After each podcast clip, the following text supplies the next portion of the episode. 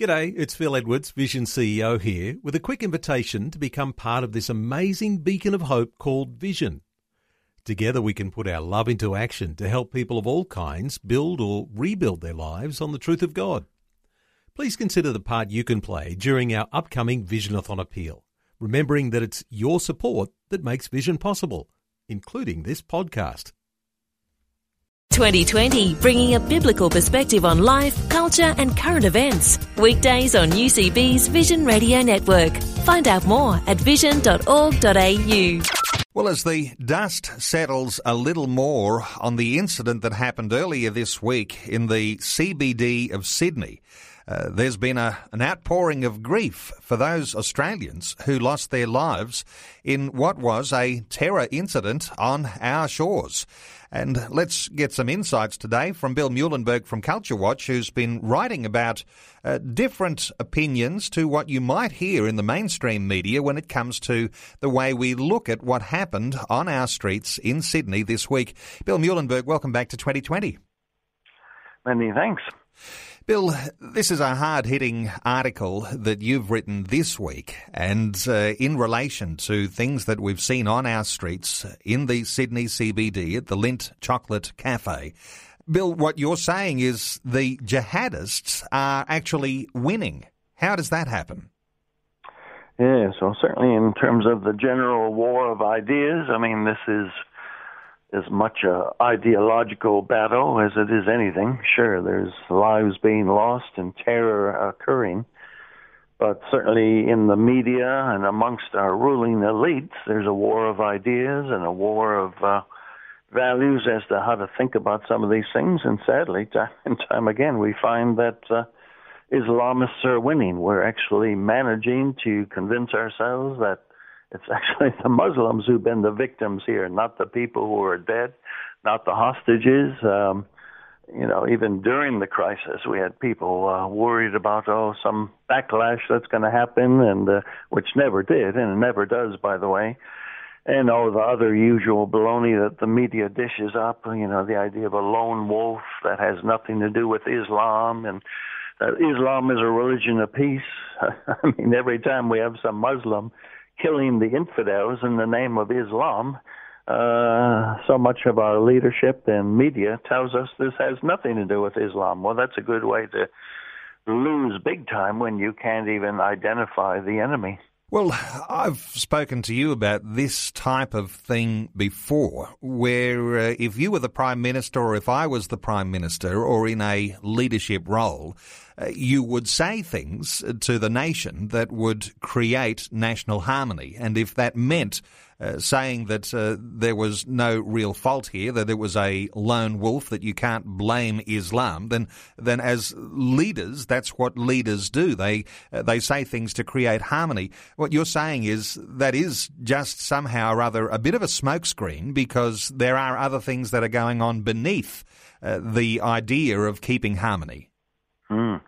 Oh, sure. Social cohesion and harmony is always a you want to aim for that, but uh, respectfully, when you have a political ideology that does not believe in social harmony, in fact, has sworn to uh, kill you, uh, or then you better stand up and take notice. Uh, anybody who knows anything about Islam knows it's uh, an expansionist faith. It, it, its whole goal, of course, is to see the whole world submit, as the word implies, to Allah and uh, establish a universal caliphate with uh, Sharia law, the law of the land. Uh, it's pretty hard to have harmony and peace and coexistence when you have uh, one group decided to, uh, you know, ignore and flaunt our very laws, our democracy, our freedoms, and say we don't want this. We want to establish instead a Islamic police state. So, you know, harmony is a good thing, but it's hard to do with those who want nothing to do with our way of life. So we have to be realistic here.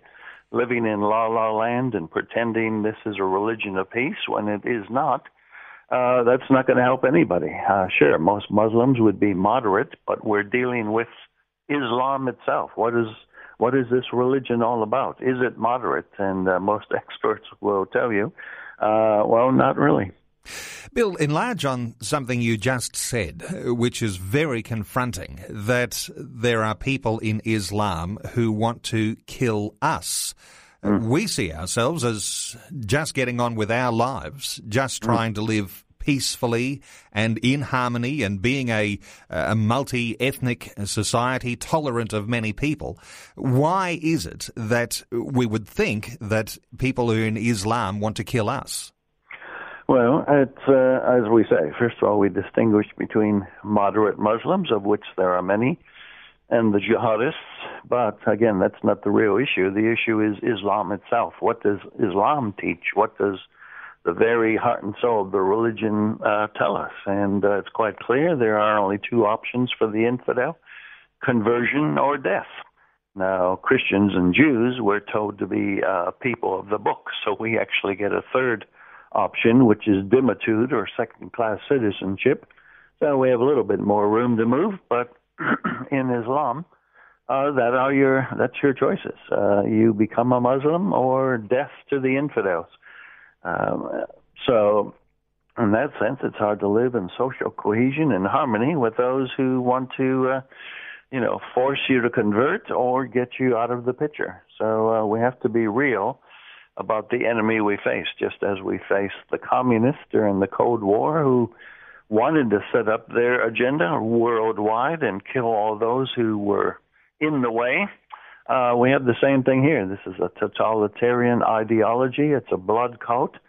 And sorry, how many more Australians have to be killed on our streets before we finally wake up that, uh, at least for the jihadists, we need to take them seriously and we can't uh, you know, this uh, particular individual should have been locked up a long time ago. We knew enough about him for years now.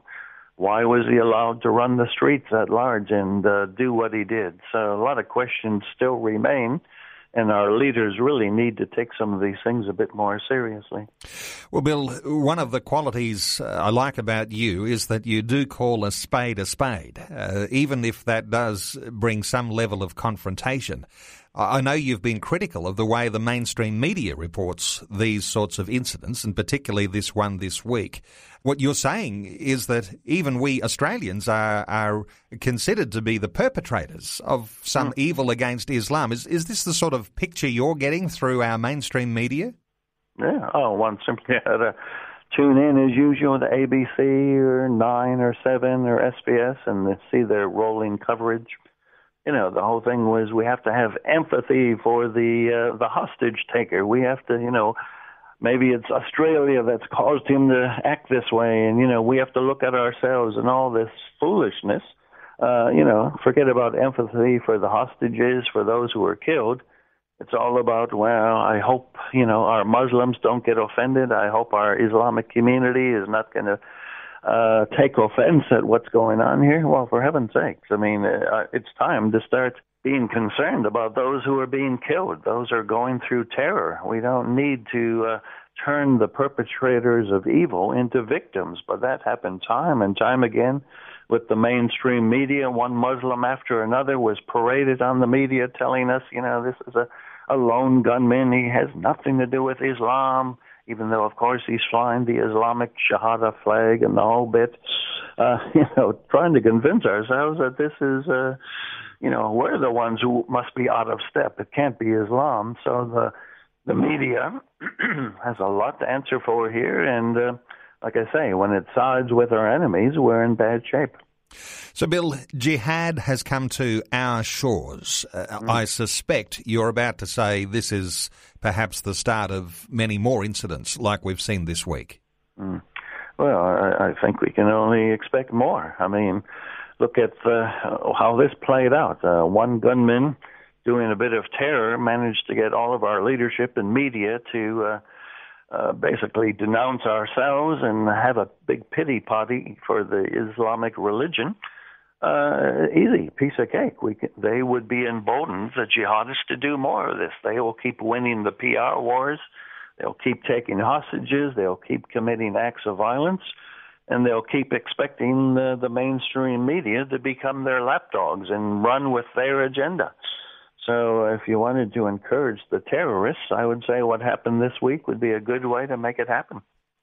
Well, Bill, I'll point people to the article you have written called Why the Jihadists Are Winning, and people can Google Bill Muehlenberg or Culture Watch, and you'll be able to find that article online. Bill Muehlenberg, always good getting your insights. Thanks so much for being with us again today on 2020.